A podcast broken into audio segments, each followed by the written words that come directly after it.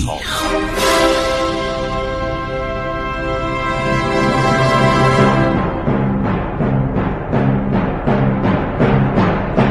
کاری از گروه جوان و اندیشه رادیو جوان.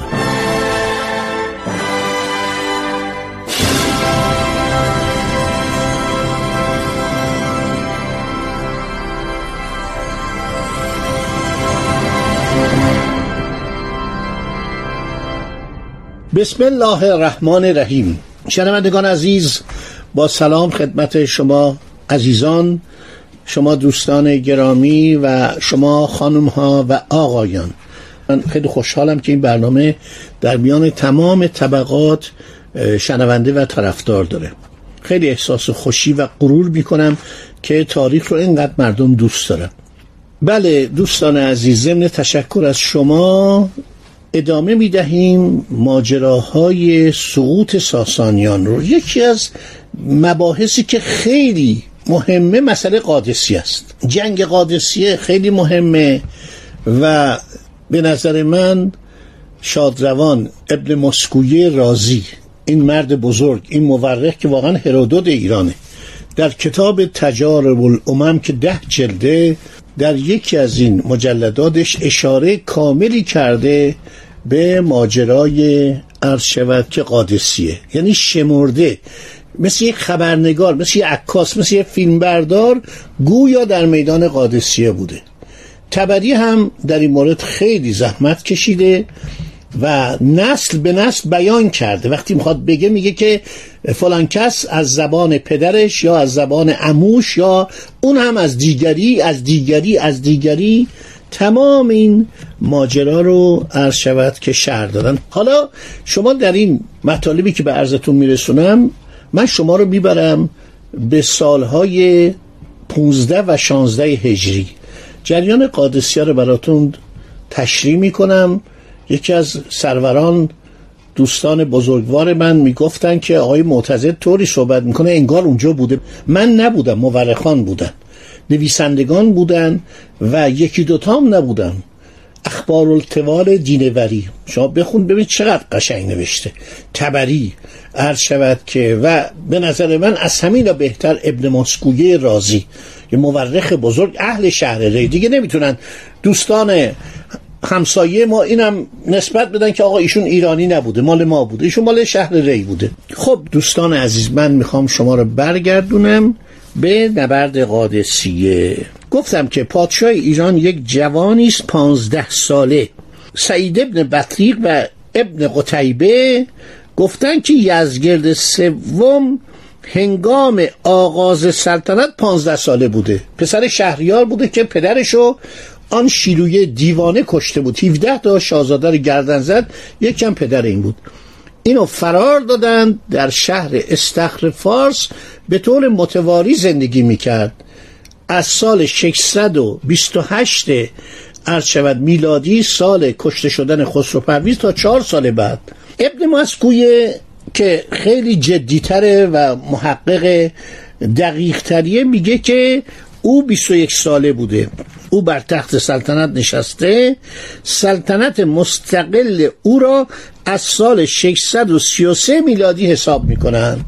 یعنی احتمالا پوراندخت شاهزاده خانومی که مدت کوتاهی سلطنت کرد و آلت دست سپه سالار ایران ایران ارتشداران سالار رستم فرخزاد بود.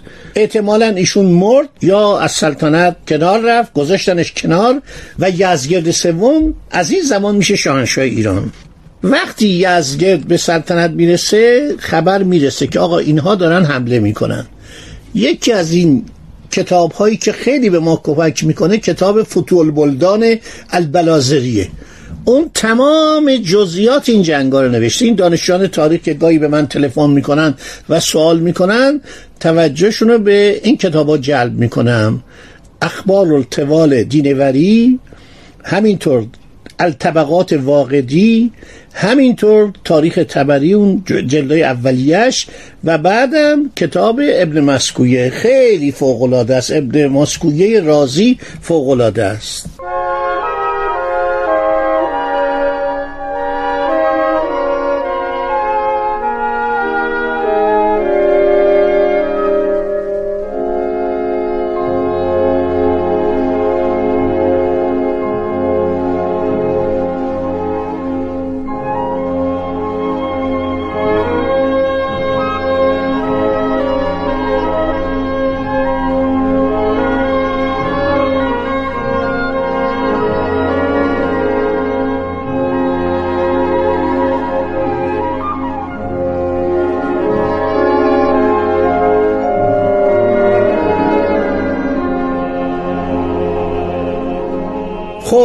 به یزگرد سوم که آلت دسته رستم فرخزاده. رستم فرخزاد در تاریخ ایران شاهنامه ازش تعریف می‌کنه.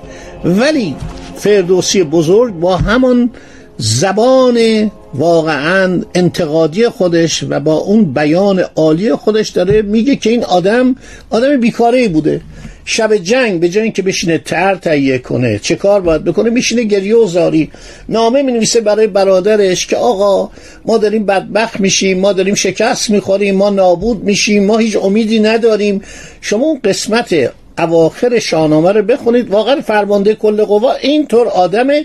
و این آدم به طوری که ابن مسکویه می نویسه در روز جنگ قادسیه در اون چهار روز که جنگ ادامه پیدا کرد ایشون نشسته روی یک تخت بسیار بزرگ بعد تاج طلایی بر سرشه. چون فرماندهان ارتش تاج طلایی میذاشتن.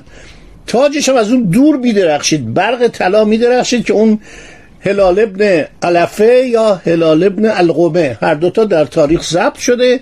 از دور توجهش جلب میشه. گارد اینم رفته بودن. فرار کرده بودن. اون بالا نشسته بود احتمالا غذایی می‌خورد هندوانه می‌خورد. چون ابن ماسکویه میگه براش نان و کره و غذاهای گرم هر روز از تیسفون می آوردن یه فرمانده جنگ اینو با نادرشاه مقایسه کنید. با شاه عباس مقایسه کنید. با امام قلی خان مقایسه کنید. آذربرزین با اون مقایسه کنید.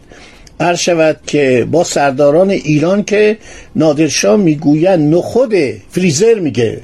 یک نویسنده انگلیسی میگه نخود برشته رو عرض شود که تو جیبش میریخت و این غذاش بود. حالا ایشون اونجا نشسته کرو نان داغ و مرغ بریان در روز جنگ قادسیه. یزگرد سوم عرض شود که خب یه بچه است. اگر 15 ساله باشه که نوجوانه. اگر 21 ساله هم باشه تقریبا یه جوان کم تجربه تبری می نویسد که یزگرد از رستم فرخزاد. همون همه کاره یعنی همه کاره ایران بسیار آمدن فاسد. از نظر اخلاقی فاسد از نظر خوشگذرانی تنبلی استراحت فوق العاده یزگرد خواهش می‌کنه از رستم فرخزاد که شخصا با سپاهی گران بر سر اعراب برود و آنان را که طلایه سپاهشان به محل قادسیه رسیده بود تارمار کند. رستم تفره میره.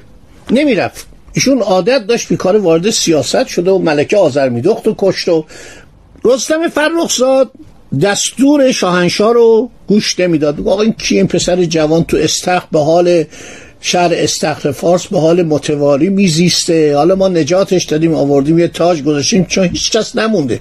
تمام خانواده ساسانی یا قتل عام شدن یا از بین رفتن یا فرار کردن. هیچ کس رو مردم قبول نداشتن. مملکت به هم خورده بود. این 24 سال جنگ خسرو پرویز با رومیان نابود کرده بود اقتصاد مملکت رو. تمام سطح کارون از بین رفته بود. این صدای شوشتر که هنوز هم میگن از آثار بزرگ آبیاری ایرانه این از بین رفته بود.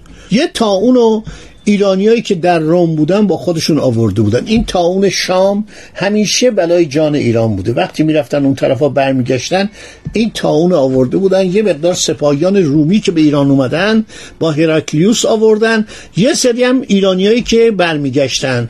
بنابراین ایران مشکل داشت مشکل نفر داشت. چون ما من فکر می‌کنم حساب می‌کنم حدود شاید 700 800 هزار ایرانی در این جنگ های 24 ساله کشته شده بودن. همونطور که اینا رومیا رو میکشتن اونا هم خب میکشتن. بعدم تلفات چون بیماری سرماخوردگی باعث مرگ می‌شد. پنیسیلین نبود آنتیبیوتیک نبود مردم خیلی میمردن. بر اثر یه دلدرد میمردن.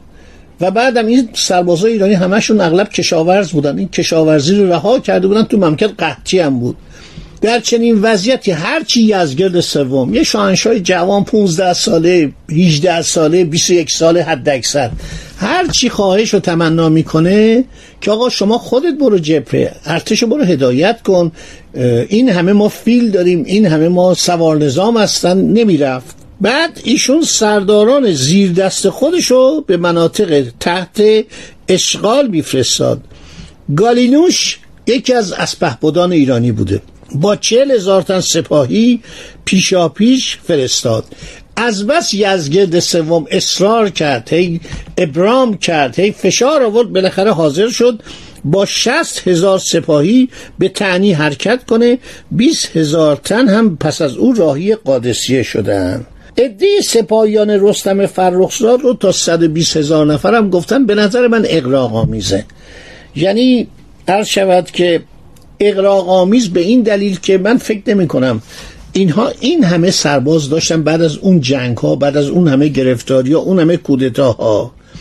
مرحوم پرویز مورخ ایرانی در کتابی در این باره نوشته که علت تأخیر در حرکت دادن سپاه و تفره رفتن رستم فرخزاد علتش این بود که او آگاهی داشت از وضع داخلی ایران. او بیدانست یعنی رستم فرخزاد می‌دانست. در مقابل مسلمانان قوی اراده تازه نفس که ایمان حقیقی به خداوند و رسول خدا داشتن مقاومت کاریست مشکل. او می‌دانست که ستاره ساسانیان افول کرده. حکایت از آن می‌کرد که ارتش ساسانی دیگر آمادگی برای جنگ ندارد. 24 سال جنگیده بود بعدم نبردهای مختلف حوادث مختلف بعدم این کودتاهای مکرر. هی این فرمانده میاد فردا اعدام میشه به دارش می‌زنن گردن می‌زنن زیر پای فیلم میندازن. اینا دیگه اهل جنگ نبودن. در صورت ارتش ساسانی در حدود چهار ماه در اردوگاه خودشون ماندن که در خلال این ایام مسلمانان حملات چریکی به مواضع نظامیان رستم می‌کردند.